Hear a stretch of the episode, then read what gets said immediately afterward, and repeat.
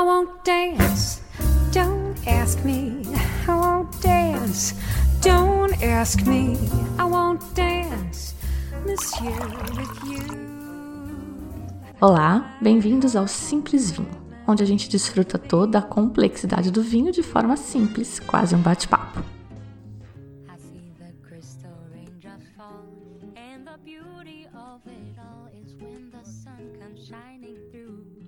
Programa de hoje, eu vou contar como foi a nossa última confraria que rolou dia 28 de novembro. Teve vinho nacional, teve vinho importado convencional e não convencional também, e teve até sobremesa dessa vez para maridar com o vinho Get. Vamos lá? Muito bem. Falei que eu tinha um vinho não convencional para essa degustação e eu tive muita dúvida para escolher em qual momento ele deveria entrar. De última hora, eu decidi abrir a degustação com ele e acho que foi uma ideia bem acertada. Estou falando aqui de uma especialidade espanhola da Andalucia, produzido na cidade de Jerez de la Frontera, que dá nome também ao vinho. É uma região, na verdade, a principal cidade ali é Jerez de la Frontera. Portanto, trata-se de um belo Jerez. Já mencionei Jerez aqui algumas vezes, não vou falar muito hoje, porque realmente é um assunto para no mínimo um programa inteiro. Existem vários tipos, eu fui numa degustação ontem, degustei 10 tipos de Jerez. Se bobear, é assunto para mais de um programa. Então, eu vou falar só desse que a gente provou hoje, que é um Jerez fino. Esse é um dos tipos. É o mais jovem e é para ser consumido jovem. É o mais delicado também. O grande lance do Jerez fino é a famosa flor ou o velo de flor.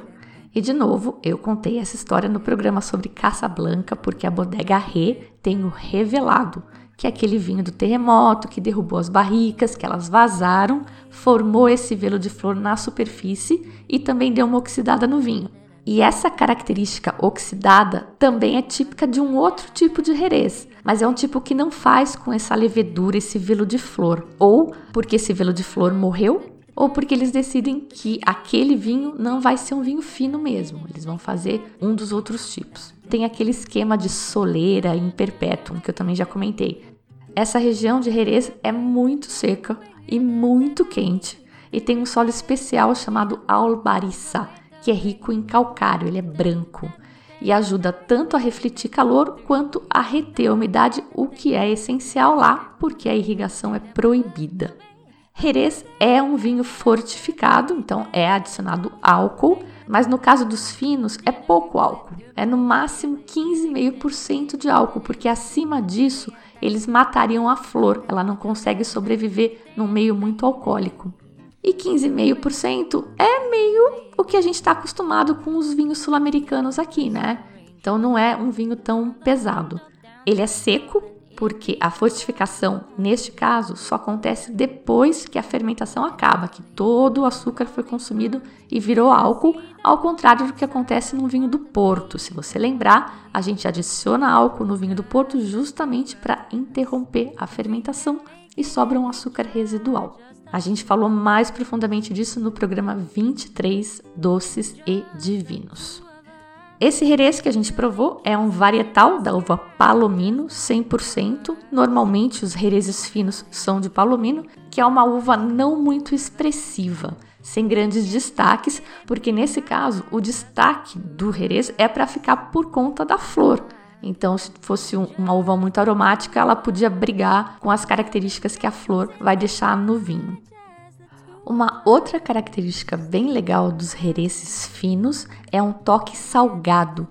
A região é próxima do mar, inclusive as brisas que vêm do mar são muito importantes para todo o processo. Como eu falei, é uma região muito quente, são cerca de 300 dias de sol por ano, quando é quente, é quente mesmo. E as bodegas agora já tem ar condicionado, né? Mas as mais tradicionais antigamente elas eram construídas bem altas, com portas no sentido leste-oeste, justamente para se beneficiar do vento poniente, que é fresco e úmido. Porque se esquentar muito, a flor que cobre o vinho, ela morre também. Eles precisam controlar a temperatura. E por isso também o sistema de soleira é importante, porque eles vão sempre colocando vinho novo e a flor precisa de alimento para se manter viva. E o vinho novo traz esse alimento, se você deixar muito tempo ele esgota, tanto é que um, um vinho fino, ele não tem uma soleira de mais de 10 anos, porque é o máximo que, que a flor aguenta, sem morrer mesmo com a renovação. O nosso Jerez fino era um tio Pepe, é uma grande bodega lá de Jerez de La Fronteira mesmo. E ele era bem característico, a gente sentiu esse toque salgadinho, um nariz intenso, muitas ervas aromáticas, muita fruta seca, uma coisa de cítrica, casca de laranja. É um aroma muito típico que essa levedura, esse velo de flor que dá é muito diferente. Eu acho muito interessante, eu tô encantada com o Jerez. O pessoal gostou também. E um detalhe importante: a garrafa era de um litro, eu não tinha nem me dado conta disso, reparei na degustação. Um litro de, de Jerez. A maridaje típica é com o Ramon Ibérico, especialmente o Pata Negra. E aprendi ontem, para o Jerez fino, quanto mais maturado for o Ramon, melhor. Um Ramon mais jovem não vai dar uma liga tão boa. E uma outra coisa que está na moda, agora as pessoas estão explorando bastante, é a maridaje do Jerez com comida japonesa e ostras, coisas do mar no geral. Os vinhos Tio Pep, para quem quiser provar, tem aqui no Brasil. Um desses que a gente provou na confraria tá por volta aí de 150 reais. Recomendo muito, inclusive, aliás, principalmente para refeições. As pessoas tendem a pensar que é um aperitivo ou que é para antes ou para depois da, da refeição, mas eu acho que ele acompanha muito bem a refeição, acho que pode ficar bem legal, bem interessante. O segundo vinho da nossa degustação foi um Brazuca, e eu estou contando aqui para vocês em primeira mão, mas o pessoal degustou às cegas de novo. Eu agora estou descobrindo os vinhos nacionais, estou levando vocês nessa viagem junto comigo. É uma saga para encontrar bons custos-benefícios nacionais. Esse aqui era um vinho Brazuca de ninguém menos que a Miolo, vocês veem que eu tenho mordido a língua bonito, né? Eu nunca falei mal de vinho, da Aurora, da Miolo, porque, sei lá, né? Não, não via sentido em falar mal. Mas eu confesso que eu tinha uma ressalva com esses produtores maiores e venho mordendo a língua consistentemente. Tem alguns vinhos muito legais. O que eu escolhi para trazer foi o Quinta do Seival Alvarinho 2017. Ao que me consta, pela informação que eu pesquisei, e o pessoal da Miolo confirmou, esse é o único varietal alvarinho brasileiro, até o momento pelo menos. A uva alvarinho ou albarinho, como chamam os espanhóis, é uma casta branca que acredita-se foi trazida para Portugal e Espanha pelos monges franceses de Cluny no século XII. A gente fala um pouco dela no programa 14 sobre Portugal, por causa da região dos vinhos verdes, e também no programa 21, quando a gente fez aquela degustação de vinhos da bodega Garçom. Eles fazem o meu alvarinho preferido do Uruguai. É uma uva que se deu bem no norte e no nordeste aí da Península Ibérica, lá onde termina o famoso Caminho de Santiago, que aliás vai ter programa sobre as regiões vinícolas por onde passa o Caminho de Santiago. É muito lindo, aguardem. Em Portugal, alvarinho é plantada na região do vinho verde. Os vinhos verdes portugueses são normalmente blends de várias uvas, mas na sub-região, ali dentro de Monção e Melgaço, eles fazem varietais de alvarinho, que é considerada a uva mais complexa de todas essas castas da região. Já do lado da Espanha, a região chama Rias Baixas, e é baixas mesmo, não é barras, porque ali eles falam galego, que é um espanhol meio aportuguesado, e a gente pode até ver nas etiquetas dos vinhos galegos, algumas vezes vem escrito estranho, que eu imagino que seja galego aqui. E foi justamente essa DO, Rias Baixas, que se lançou no mundo, né, trouxe um, um atraiu atração mundial para a casta Albarinho. Isso é meio recente já, essa DO é de 1986. O nosso Brazuca é feito com uvas da Campanha Gaúcha. É uma região que vem mostrando ótimos vinhos e ela é mais quente e mais seca que a região de Vinho Verde e das Rias Baixas, que são áreas no norte da península e são bem chuvosas. Então, a gente já espera que vai ser um vinho mais encorpado.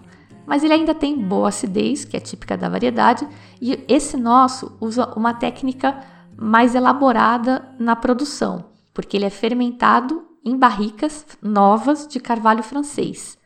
E eu ando super em love com vinho fermentado em barrica. Eu acho que ela dá uma textura diferente para o vinho, até para os vinhos tintos. Mas é menos comum ver vinho tinto fermentado em barrica por causa da bagunça que faz. Já comentei aqui, porque na fermentação dos tintos tem as cascas, e aí para tirar as cascas das barricas dá mais trabalho. Um outro ponto importante quando o cara decide fermentar o vinho em barrica é controle da temperatura, porque na barrica não tem muito o que fazer. E para os vinhos brancos, o controle é mais importante ainda, porque se ela subir muito, e essa é a tendência, porque a fermentação é uma reação química exotérmica, isso é, libera calor. E o pessoal que fugiu das aulas de química, sinto muito, porque além de tudo, eu gosto. Então eu falo bastante de química. Então é isso, é uma reação exotérmica que, quando acontece nos tanques de aço modernos, tem sistema de refrigeração. Na barrica, não tem. O pessoal da Miolo disse que manteve a temperatura de fermentação em 15 graus durante o processo. Está lá na ficha técnica no site. Além disso, além da fermentação em barrica, o vinho permaneceu nessa barrica com as leveduras, com, no, no processo de surli, por mais 10 meses. Então, você já pode imaginar que não é um vinho baratex, né? Não é desses que, ah, prensou, fermentou, garrafou, vendeu.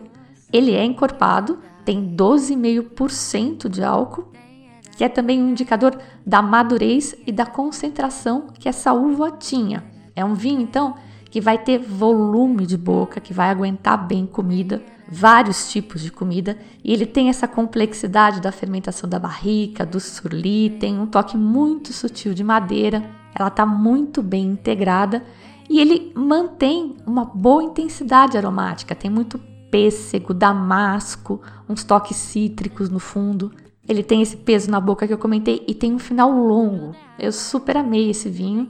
Tô numa fase de vinho branco, trouxe para a confraria e consegui duas caixas só, num preço bem especial lá para a lojinha. Ele custa no site da Miolo 106 reais e para o pessoal daqui do grupo, né, o pessoal que segue, eu estou conseguindo fazer por 79 e ainda tem desconto em condições especiais. Fala comigo, confere lá no site. Uma curiosidade da Alvarinho é que ela vem se tornando bem popular no Novo Mundo. Os Estados Unidos, por exemplo, tem vários lugares na Califórnia, no Oregon que plantam.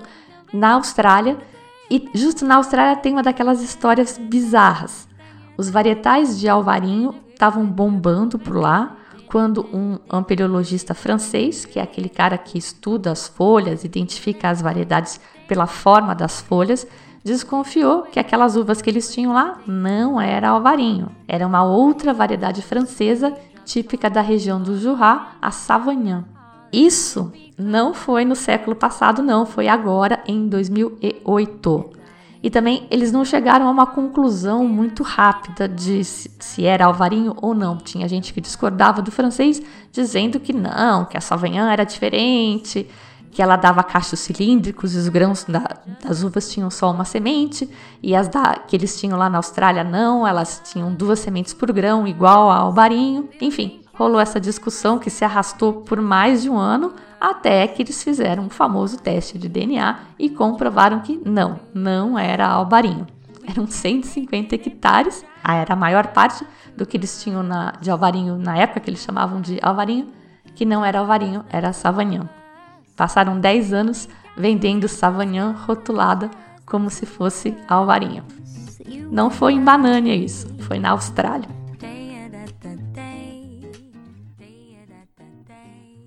Terceiro vinho da noite foi um rosé, mas não foi um rosé piscininha não, foi um rosé punk.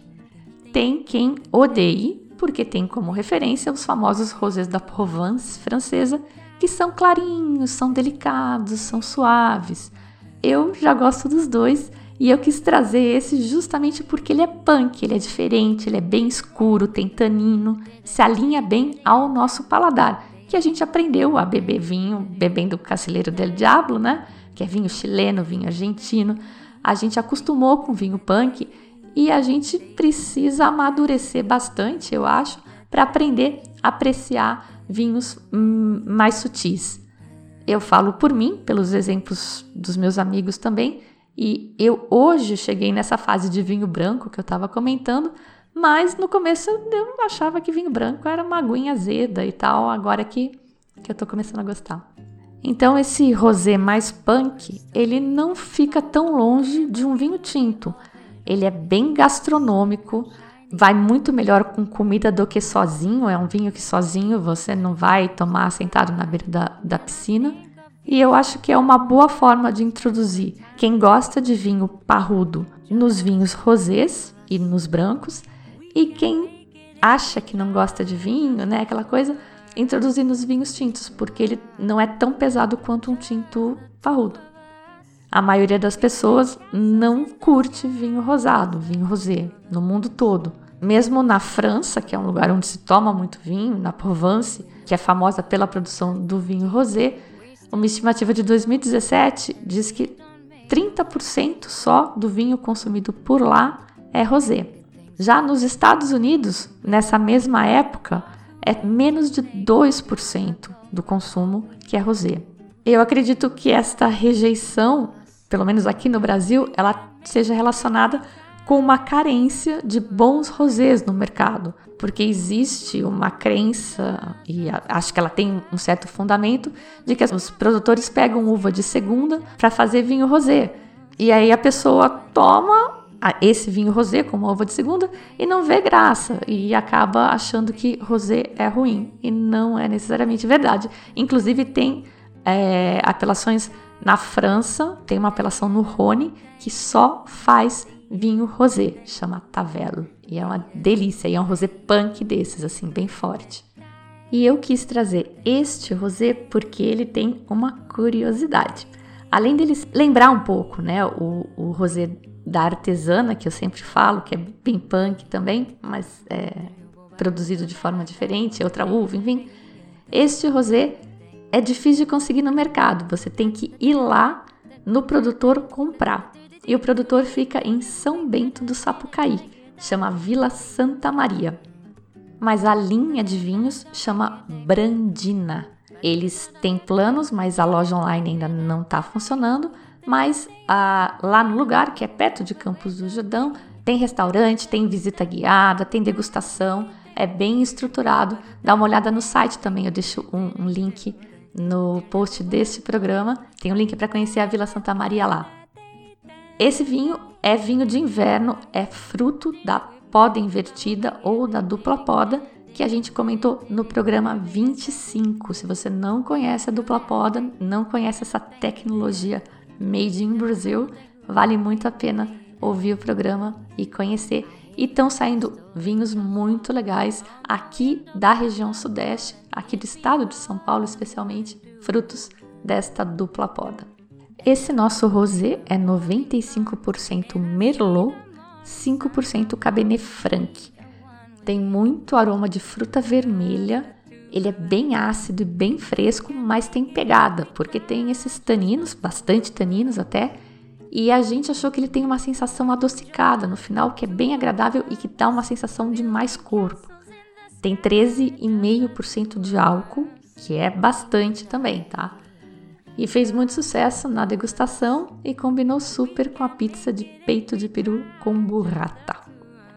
Nosso quarto vinho da noite era um varietal de uma uva francesa não muito conhecida, chama Marcelin. É uma uva relativamente jovem, ela só passou a figurar no Registro Oficial de Variedades de Uva em 1990 e só teve o seu nome registrado, né, aprovado nos Estados Unidos pelo US Alcohol and Tobacco Tax and Trade Bureau em 2007. Isso quer dizer que nos Estados Unidos, antes dessa aprovação, o nome Marcelin não podia constar nos rótulos dos vinhos varietais por lá. Não sei como é que eles faziam. O nome da uva é homenagem à cidade de Marcelin, que não é Marcelle. Ela fica no sudoeste, perto do litoral e da fronteira com a Espanha, ao sul de Bordeaux, uma cidade famosinha que tem por lá é Carcassonne, tem um castelo bem, bem bonitinha. A região vinícola chama Languedoc.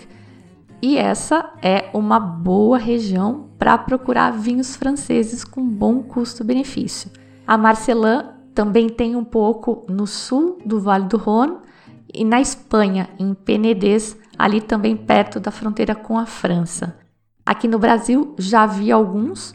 Segundo a Janssens Robinson, em 2007 nós tínhamos 24 hectares de Marcelin. Além desse, da nossa degustação, que é de uma vinícola gaúcha chamada Via Piana, a Casa Perini e a Dom Cândido também têm varietais de Marcelin. Esse da Via Piana foi eleito, foi premiado o melhor Marcelin na grande prova de vinhos de 2018, que aconteceu agora em setembro. Essa uva aparentemente tá para se tornar a grande uva vedete da China. Eles estão pesquisando, apoiados pelos franceses, é um projeto chamado Domaine Franco-Chinois. Pelas características da uva, eles acreditam que ela vai se dar bem por lá e aparentemente já estão produzindo bons varietais de Marcelin.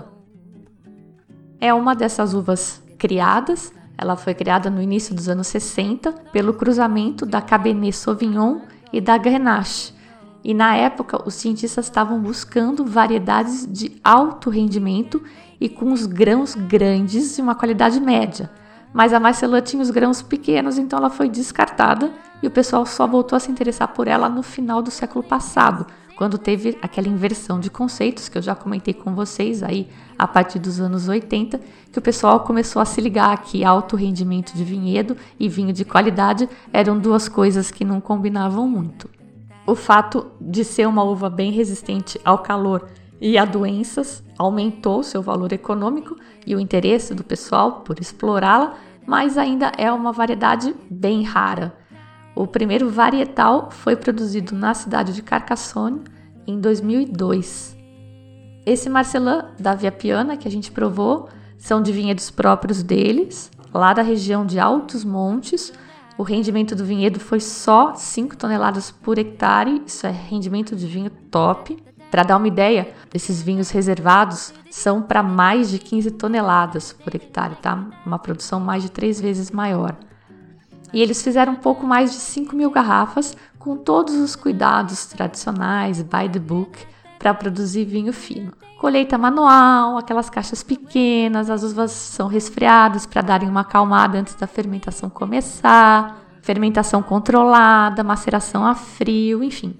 Ele é de 2013, ele tem 12,5% de álcool só, que é relativamente pouco para um tinto. Aqui no Brasil nem tanto, mas se a gente comparar com os outros vinhos da nossa degustação, o Alvarinho tinha 12,5% de álcool e o Rosé tinha 13,5%, tinha mais. E esse vinho ficou 22 meses em carvalho americano. E a gente nota isso no vinho, estava bem marcado um tom resinoso do carvalho. Eles falam em notas de frutas negras frescas, mas eu não percebi muita fruta não. Eu percebi mais a madeira eucalipto, couro um pouco. O paladar tinha bastante textura, bastante tanino, estava fresco. Para mim, tinha um pouco mais de madeira do que deveria. Não chegava a estar tá desequilibrado, mas para mim tinha muita madeira. Mas surpreendentemente, uma das pessoas de paladar mais delicado, mais de vinho sem madeira, que estava ali na, na degustação, me disse que, que gostou bastante desse vinho enfim, paladares, gostos, momentos. Ele é bem interessante para conhecer a variedade, para quem gosta de, de vinho nacional, quer explorar os vinhos nacionais e para quem gosta desses toques de, de madeira, mas não para o lado de baunilha, da, da madeira mais francesa, né? É mais essa coisa americana mesmo, do, do eucalipto, da menta e das especiarias. Por fim, um vinho importado um chilenão, estilo bom e velho conhecido. Eu trouxe o Calicanto 2016 da vinha El Principal, que fica no Vale do Maipo. É uma bodega boutique chilena. Esse nome El Principal é como era conhecido o cacique que dominava o lugar onde hoje a vinha está instalada. E eles dizem que esse cacique era um visionário, ganhou o respeito dos conquistadores espanhóis, e a história que eles contam não tem maiores detalhes e eu confesso que eu não consegui imaginar que respeito foi esse que ele conquistou, já que, pelo que a gente sabe, os conquistadores espanhóis não eram de muita conversa fiada, né? Naturalmente, acredito, ele foi o queridinho da noite, mas ele tinha algumas vantagens competitivas. Primeiro, ele era um blend, 45% Cabernet Sauvignon, 34% de Carmener, 10% de Cabernet Franc, 6 de Syrah e 5 de Malbec. Ele estava bem macio e delicado, tinha 12 meses de passagem em barricas de carvalho francês de vários anos, não era só novo, enfim. Ele não tinha muito mais aroma de fruta, mas a madeira dele era bem menos marcada que a do Marcelin, que era carvalho americano de primeiro uso. E observar isso é legal para a gente se tocar também que madeira nova não necessariamente é a melhor coisa que pode ter num vinho. Tudo é sempre uma questão de equilíbrio. E eu tô falando isso porque é muito comum a gente balizar o preço que a gente está disposto a pagar por um vinho pelo uso de barrica, se é barrica nova, se não é, verdade?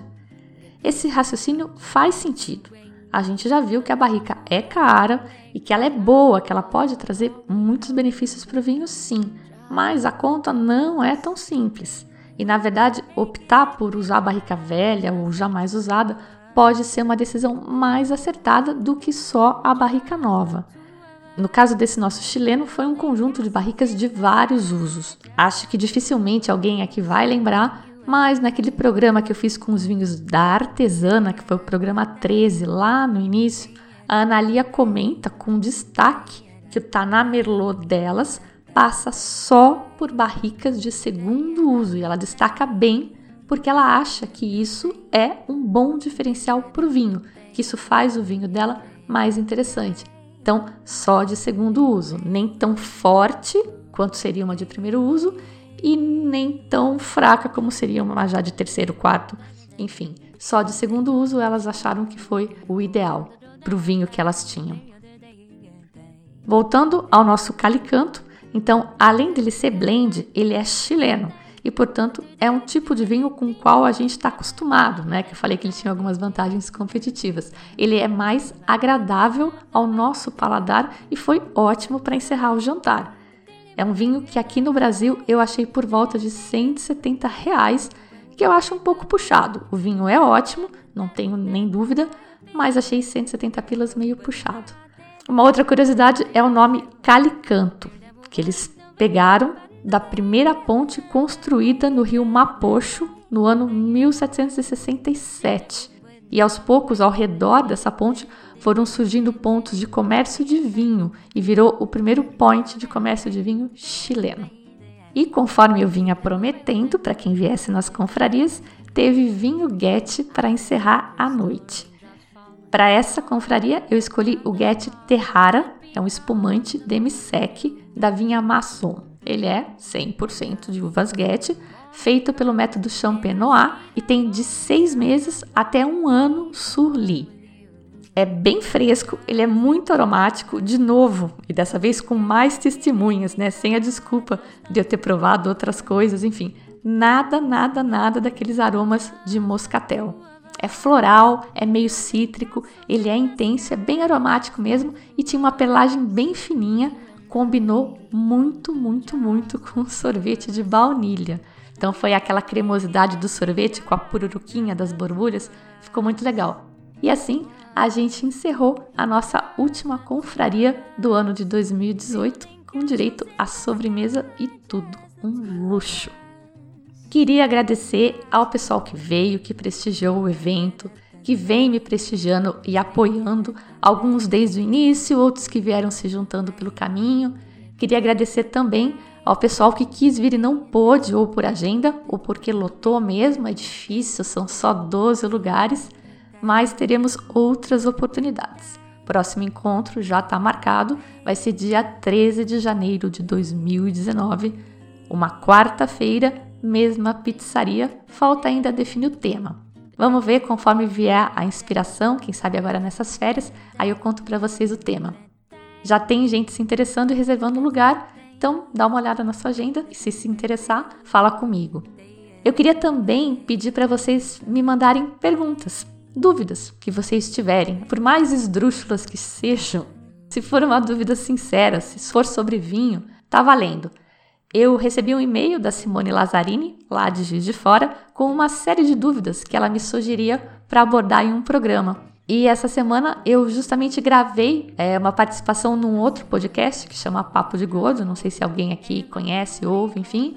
É num esquema diferente, é um monte de gente falando ao mesmo tempo. Rolou muita pergunta e eu achei que podia ser bem legal um programa respondendo as perguntas de vocês. Então me mandem essas perguntas, vou coletar até dia 31 de dezembro, mais ou menos. Nem precisa se identificar se tiver vergonha, tá? Pode me perguntar anonimamente. E para me mandar essas perguntas, ou reservar o lugar na, na confraria, ou para comprar os vinhos da lojinha, não esquece que tem esse alvarinho lindo na lojinha esse mês, tem o meu telefone e o WhatsApp e e-mail no site www.simplesvinho.com ou pelas redes sociais. Mais agradecimentos à equipe do Forno da Vila, sempre impecável, prestativa e as pizzas ótimas. Ao pessoal dos vinhos, os amigos queridos que me arrumaram um espacinho na mala para me trazer os vinhos importados da noite, o Jerez espanhol e o Calicanto chileno. Ao Flávio, da Vila Santa Maria e dos vinhos Brandina, pelo nosso rosé. Ao César Curra, pelo Marcelin, da vinícola Via Piana e ao Lourenço Pedrotti pelo Alvarinho da Miolo, Quinta do Seival. A música de hoje é Just the Two of Us, um hit dos anos 1980, aqui na voz da Cyril Aimé, e esse violão aí é Brazuca, é o Diego Figueiredo. Se você não conhece, é mais um Brazuca de respeito. Corre conhecer que esse cara é muito fera. Na abertura, como sempre, Jane Monhai e Michael Bublé com I Want Dance. Eu sou a Fabiana Knossaisen e vou ficando por aqui com um simples vinho. Tchim, tchim.